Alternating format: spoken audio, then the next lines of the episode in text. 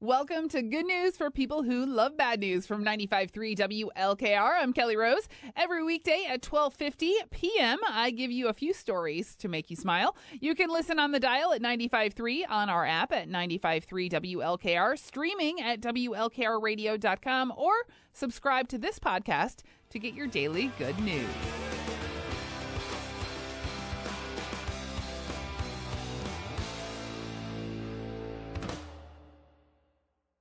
That is Third Eye Blind, Semi Charmed Life. You are listening to Milan's Voice of the Firelands, 95.3 WLKR. It is now time for your good news stories of the day. They're brought to you by B Strong Uniforms and Learning Center. The next STNA classes are offered at B Strong Uniforms and Learning Center. They are May 8th through May 19th. The classes are only two weeks from 7 a.m. to 4 p.m.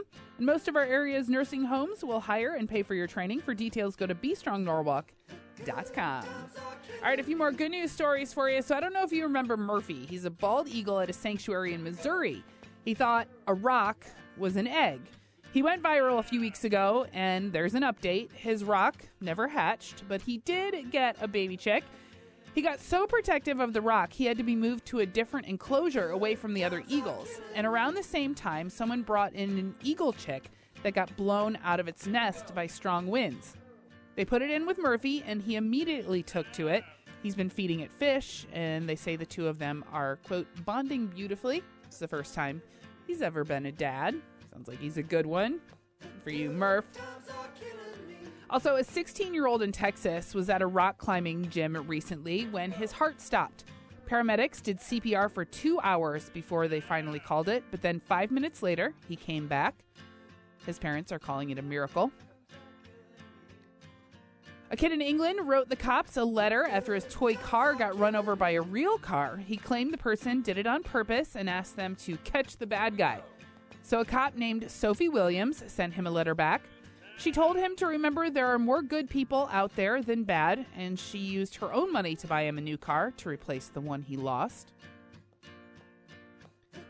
And finally, a 71 year old guy with Guillain Barre syndrome was left almost totally paralyzed from it last year but he says music c- cured him.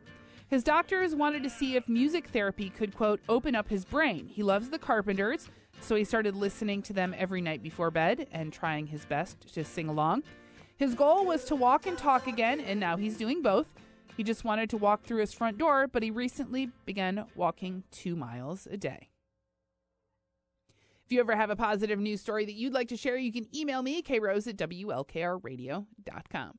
Coming up in the noon hour, we've got your Soundtrack Tuesday lunch block of music. Right now, it's The Cure, Pictures of You on 95.3.